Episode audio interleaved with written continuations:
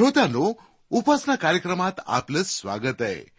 ऐषारामी आणि दैहिक वासना पुरवणाऱ्या समाजामध्ये नीतीमूल्यांची पायमल्ली होताना दिसत आहे.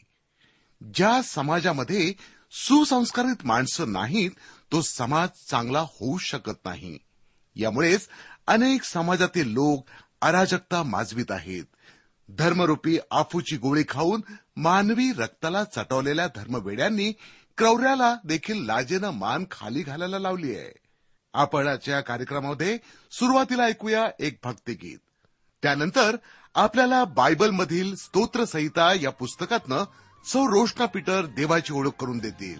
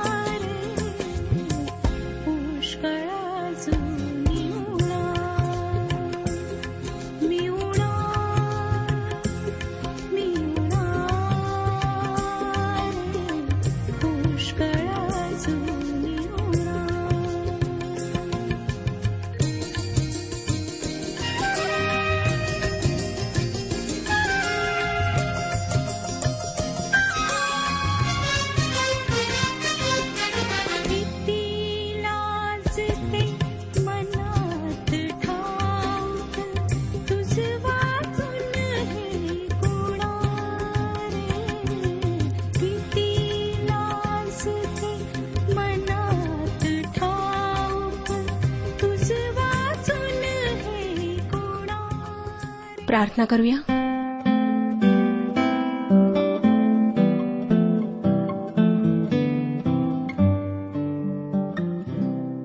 सर्वसमर्थ जिवंत परमेश्वर पित्या ही तुझी कृपा आहे की आम्ही जिवंत आहोत.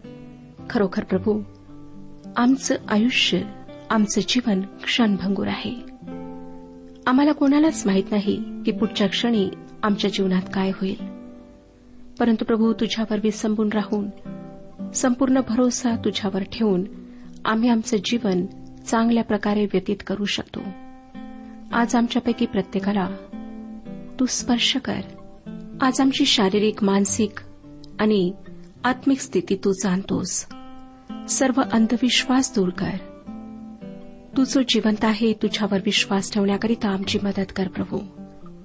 ही वेळ आम्ही तुझ्या पवित्र हातात देत आहोत. आणि तुझ्याजवळ प्रार्थना करीत आहोत की तूच आमचा मार्गदर्शक आणि आमचा शिक्षक हो.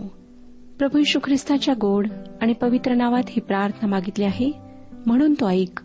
आमेन. श्रोत्यानो आज आम्ही स्तोत्रसंहिता एकशे एकोणीस अध्याय नऊ वचनापासून पुढच्या वचनांवर अध्ययन करणार आहोत. दुसरा बेथ या वर्णाक्षराचा भाग आपण वाचूया. स्तोत्रसंहिता एकशे एकोणीस अध्याय आणि नऊ वचन. तरुण आपला वर्तनक्रम कशाने शुद्ध राखील? तुझ्या वचनानुसार तो राखण्याने.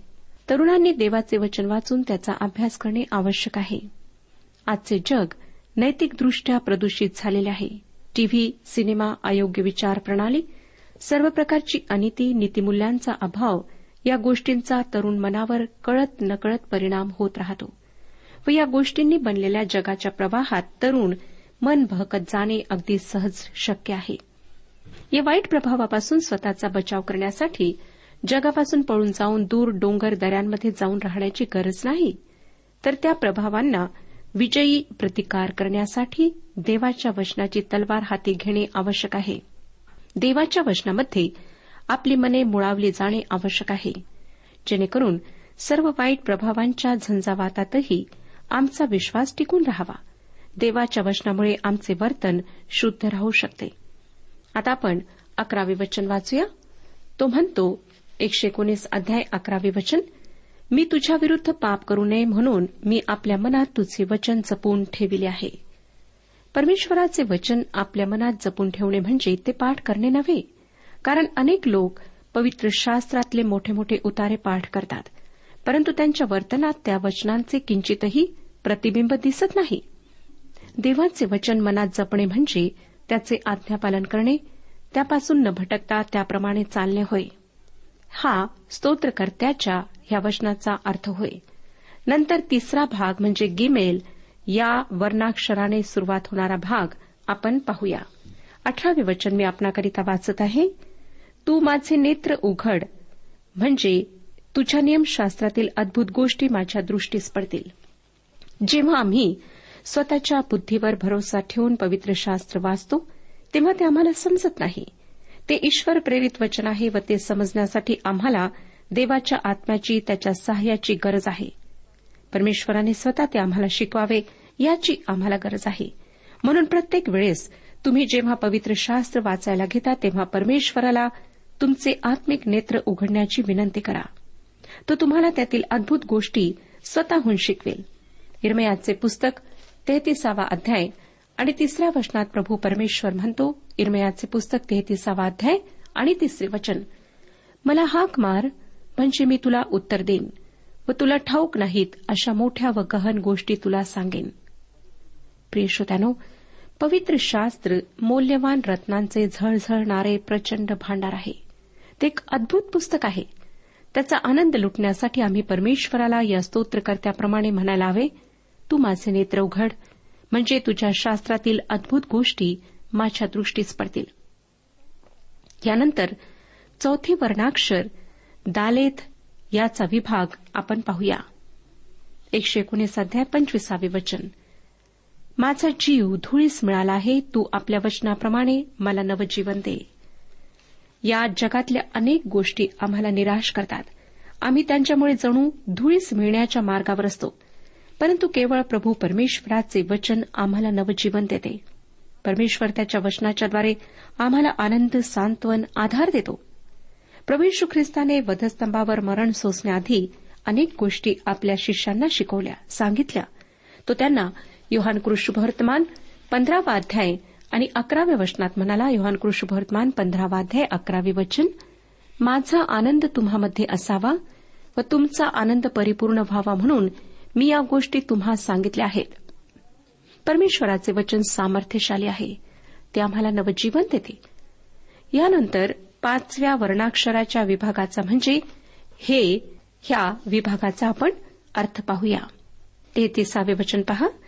हे परमेश्वरा तू आपल्या नियमांचा मार्ग मला दाखव म्हणजे तो मी शेवटपर्यंत धरून राहील. पवित्र शास्त्र पाळणे देवाच्या आज्ञा पाळणे ही यशाची गुरुकिल्ली आहे. प्रभू परमेश्वराने मोशेच्याद्वारे इस्रायली लोकांना इजिप्तच्या दास्यातून बाहेर काढले. त्यानंतर मोशे मरण पावला. त्याच्या जागेवर परमेश्वराने यहोशवाची नेमणूक केली. आणि त्याने त्याला सूचना देऊन काय सांगितले ते आम्हाला यहोशवाचे पुस्तक पहिला अध्याय सात आणि आठ या वचनांमध्ये वाचायला मिळते. यहोशवा पहिला अध्याय सात आणि आठ वचने. मात्र तू खंबीर हो व हिंमत धर आणि माझा सेवक मोशी याने तुला दिलेली नियमशास्त्र सगळे मान्य करून पाळ. ते सोडून उजवी डावीकडे जाऊ नको. म्हणजे तू जाशील तिकडे तुला यशप्राप्ती घडेल. नियमशास्त्राचा हा ग्रंथ तुझ्या मुखातून कदापि ढळू नये. त्यात जे काही लिहिले आहे ते तू मान्य करून पाळावे म्हणून रात्रंदिवस तू त्याचे मनन करावे. म्हणजे तुझा मार्ग सुखाचा होऊन तुला यशप्राप्ती घडेल. आम्हाला विजयी ख्रिस्ती जीवन जगण्याकरिता परमेश्वराच्या नियमांचा मार्ग शिकणे अगत्याचे आहे. या पुढचा भाग सहावे हिब्रू वर्णाक्षर वाव याचा आहे. त्यातील दोन वचने आपण लक्षात घेऊया. एकशे एकोणीस अध्याय एकेचाळीसावे वचन. हे वचन सांगते हे परमेश्वरा तुझे वात्सल्य मला लाभो तुझ्या वचनानुसार तू सिद्ध केलेले तारण मला प्राप्त हो. परमेश्वराची दया व त्याचे आशीर्वाद आमच्यापर्यंत पोहोचवणारी वाहिका म्हणजे परमेश्वराचे वचन होय. परमेश्वराने त्याच्या तारणाचा मार्ग आम्हाला त्याच्या वचनाच्याद्वारे प्रगट केला आहे. सत्तेचाळीसाव्या वचनात पुढे तो म्हणतो मी तुझ्या आज्ञात आनंद मानेन त्या मला प्रिय आहेत. या ठिकाणी आम्हाला स्तोत्र संहितेच्या पहिल्या स्तोत्रातील सुखी पुरुष आढळतो. दुसऱ्या आणि तिसऱ्या वचनात आम्ही वाचतो पहिले स्तोत्र दुसरं आणि तिसरे वचन सुखी पुरुष परमेश्वराच्या शास्त्रात रमतो त्याच्या शास्त्राचे अहोरात्र मनन करीतो. आणि त्यामुळे तो कसा आहे हे आम्ही तिसऱ्या वचनात वाचतो. जे झाड पाण्याच्या प्रवाहाजवळ लाविलेले असते जे आपल्या हंगामी फळ देते ज्याची पाने कोमेजत नाहीत अशा झाडासारखा तो आहे. आणि जे काही तो हाती घेतो ते सिद्धीत जाते. तुम्ही ख्रिस्ती साहित्य व इतर कथा कादंबऱ्या वाचू नयेत त्यांचा आनंद लुटू नये असे मी तुम्हाला म्हणत नाही श्रोतानो. पण तुम्हाला काय अधिक प्रिय आहे? ही पुस्तके की देवाचे वचन? देवाचे वचन परिपूर्ण भोजनाप्रमाणे आहे आणि स्वादिष्ट उत्कृष्ट जेवण कोणाला आवडत नाही? आपली आत्मिक भूक निकृष्ट अन्नाने भागू नका. त्याने तुम्हाला आत्मिक शक्ती कधीही प्राप्त होणार नाही. स्तोत्रकर्ता जाईन या सातव्या वर्णाक्षराच्या भागात काय म्हणतो ते आपण आता थोडक्यात पाहूया. एकोणपन्नासावे वचन? तू आपल्या दासाला दिलेले वचन आठेव कारण तू मला आशा लाविली आहे.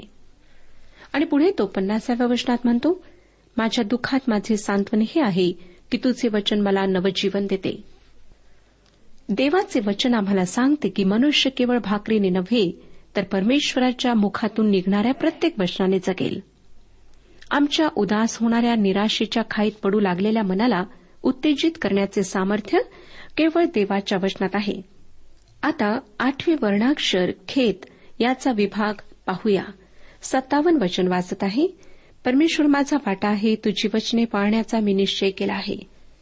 परमेश्वराच्या गौरवाने व त्याच्या थोरवीमुळे हा स्तोत्र करता चकित झाला आहे आणि अशा परमेश्वराला त्याने आपले वतन समजले आहे. पुढे तो बासष्टाव्या वचनात काय म्हणतो पहा? तुझ्या न्याय निर्णयांबद्दल तुझे उपकार स्मरण कराव्यास मी मध्यरात्री उठतो.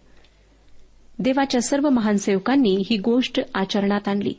मध्यरात्री किंवा भल्या पहाटे उठून परमेश्वराच्या समक्षतेत ते हजर होत असत व आपल्या मागण्या उपकारस्तुतीसह परमेश्वराला सादर करीत. तुम्ही दिवसाच्या चोवीस तासांपैकी परमेश्वराच्या समक्षतेत त्याला धन्यवाद द्यायला केव्हा येता? रात्री अपरात्री उठून परमेश्वराला त्याच्या निर्णयांबद्दल तुम्ही धन्यवाद देता काय? जर परमेश्वराला तुमच्या जीवनात काही सहभाग असेल त्याची जर तुमच्या जीवनात मुख्य भूमिका असेल तर तुम्हाला त्याच्या पवित्र समक्षतेची पूर्ण जाणीव राहील. व या स्तोत्रकर्त्याप्रमाणे तुम्ही परमेश्वराचे मध्यरात्री धन्यवाद कराल. नववे वर्णाक्षर आहे ठेत या विभागात स्तोत्रकर्ता काय म्हणतो ते पहा? एकोणसत्तर आणि सत्तर ही वचने आपण वाचूया. गर्विष्ठांनी माझ्यावर आळ घेतला आहे तरी मी अगदी मनापासून तुझे विधी पाळीन. त्यांचे मन कठीण झाले आहे. मी तर तुझ्या नियमशास्त्रात रमून गेलो आहे. श्रोत्यानो परमेश्वराचे वचन आमचे बळ व सामर्थ्य आहे कारण त्याद्वारे खुद्द परमेश्वर आमच्याशी बोलतो व आमचे सहाय्य करतो. त्याचे वचन विश्वसनीय आहे. म्हणून संकट समयी कोणी खोटे आरोप करीत असले तरी तो देवाच्या वचनापासून ढळणार नाही. तो आपल्यावरच्या संकटामुळे डगमगून जाऊन परमेश्वराच्या नियमांपासून दूर नाही तर तो त्याच्या शास्त्रात रमेल. काय आपणावर संकट आल्यास आपण नियमांना धरून राहता? की पवित्र शास्त्रातील वचनांना सोडून आपल्या मनाप्रमाणे करता? दहावे वर्णाक्षर आहे योध या विभागात स्तोत्रकर्ता काय म्हणतो पहा? त्र्याहत्तर वचन. तुझ्या हातांनी मला निर्माण केले व घडिले. तुझ्या आज्ञा शिकण्यास मला बुद्धी दे. प्रभू परमेश्वराने आम्हाला घडविले त्याने आम्हाला निर्माण केले व आम्हाला कशाची गरज आहे? हे त्याला चांगले ठाऊक आहे. आणि आमची एक अत्यंत प्राथमिक गरज आहे देवाचे वचन. त्याविषयीच स्तोत्रकर्ता या ठिकाणी बोलत आहे. परमेश्वर ती गरज भागविण्याकरिता समर्थ आहे. नंतर अकरावा जो भाग आहे तो आहे काफ. भयंकर छळाविषयी ह्या ठिकाणी सांगण्यात आले आहे. एक्याऐंशी आणि त्र्याऐंशी वचन वाचूया. तू सिद्ध केलेल्या तारणाची उत्कंठा धरून माझा जीव व्याकुळ झाला आहे. पण मी तुझ्या वचनाची आशा धरितो. धुरात ठेविलेल्या बुधल्यासारखा मी झालो आहे तरी मी तुझे नियम विसरलो नाही. इतक्या छळानंतरही देवाने त्यांना सोडलेले नाही कारण देवाचे वचन ह्या लोकांचा आधार आहे ह्या स्तोत्रकर्त्याचा आधार आहे. हिब्रू वर्णाक्षरापैकी बारावे वर्णाक्षर आहे लामेद. आपण त्यातील एक वचन वाचूया. एकोणनव्वद वचन. हे वचन सांगतं हे परमेश्वरा तुझे वचन स्वर्गात सर्व काळ स्थिर आहे. प्रभू परमेश्वर कधी न बदलणार आहे आणि त्याचे वचनही त्याच्याचप्रमाणे सर्व काळ स्थिर असणारे कधीही न बदलणारे आहे. प्रभू येशूने मार्कृ शुभवर्तमान तेरावाध्याय एकतीसाव्या वचनात सांगितले आकाश व पृथ्वी ही नाही तशी होतील परंतु माझी वचने नाही तशी होणारच नाहीत. जर परमेश्वराची वचने स्थिर नसती ती पूर्णत्वास जाणारी नसती तर आम्ही त्याच्यावर कधीही दृढ विश्वास ठेवू शकलो नसतो. त्यानंतर तेरावे वर्णाक्षर आहे मेम. ह्याचे सत्त्याण्णव वचन आपण वाचूया. आहा हा तुझे नियमशास्त्र मला किती प्रिय आहे. दिवसभर मी त्याचे मनन करीतो. श्रोत्यानो आपण एक म्हण नेहमी वाचतो की निंदकाचे घर असावे शेजारी. अर्थात आमच्या चुका काढणारे आमच्या आजूबाजूला असले तर आम्ही जाणीवपूर्वक चुका टाळतो व आमच्यात सहजरित्या चांगला बदल घडून येतो. परंतु स्तोत्रकर्त्यासाठी हे काम देवाचे पवित्र वचन करते. ते त्याच्या सतत जवळ असल्यामुळे ते त्याला बोध करते सावधगिरीचा इशारा करते ते त्याला त्याच्या चुका दाखवून देते. याकोबाचे पत्र पहिला अध्याय तेविसावं वचन ह्यामध्ये देवाच्या वचनाला आरशाची उपमा देण्यात आलेली आहे. देवाचे वचन आम्हाला आमचे हुबेहूब प्रतिबिंब दाखवते. जेणेकरून आम्ही स्वतःमध्ये सुधारणा घडवून आणावी. नव्याण्णव वचन मी वाचत आहे. एकशे एकोणीस स्तोत्र नव्याण्णव वचन. तो म्हणतो माझ्या सर्व शिक्षकांपैकी मी अधिक समंजस आहे कारण मी तुझ्या निर्बंधाचे मनन करीतो. मला तुम्हाला परत एकदा सांगू द्या की पवित्र शास्त्र हे ईश्वर प्रेरित वचन आहे. देवाच्या पवित्र आत्म्याने प्रेरित होऊन ते लिहिण्यात आलेले आहे. आणि म्हणून आम्हाला शिकविणारा दुसरा तिसरा कोणी नसून खुद्द देवाचा आत्मा या वचनाच्याद्वारे आम्हाला शिकवतो. म्हणूनच दावीद राजाही एकोणीसाव्या स्तोत्राच्या आठव्या वचनात म्हणाला परमेश्वराची आज्ञा चोख आहे ती नेत्राला प्रकाश देते. जर प्रभूपिता आमचा शिक्षक असेल तर आमची समज निश्चितच अधिक होणार.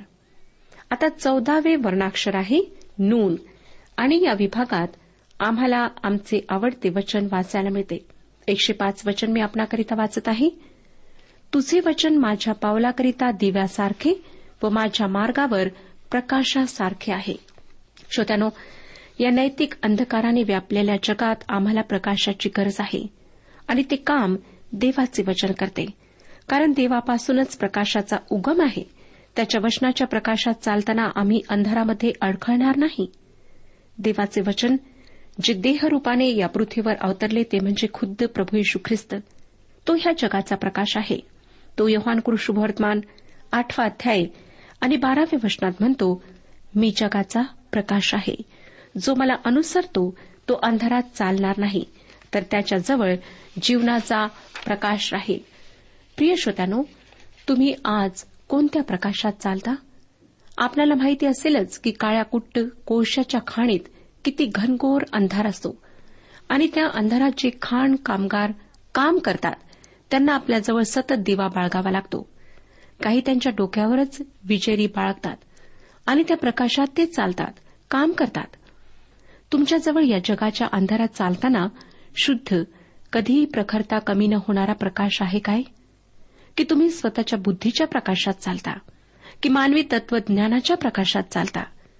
लक्षात घ्या की खऱ्या देवापासून असलेला प्रकाशच असा आहे की अंधकार त्याला ग्रासू शकत नाही. प्रभू यशू ख्रिस्त हा तो प्रकाश आहे.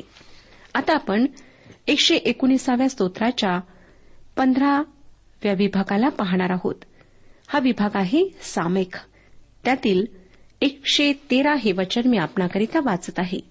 मी दुट्टप्पी मनुष्यांचा द्वेष करीतो तथापि तुझे नियमशास्त्र मला प्रिय आहे.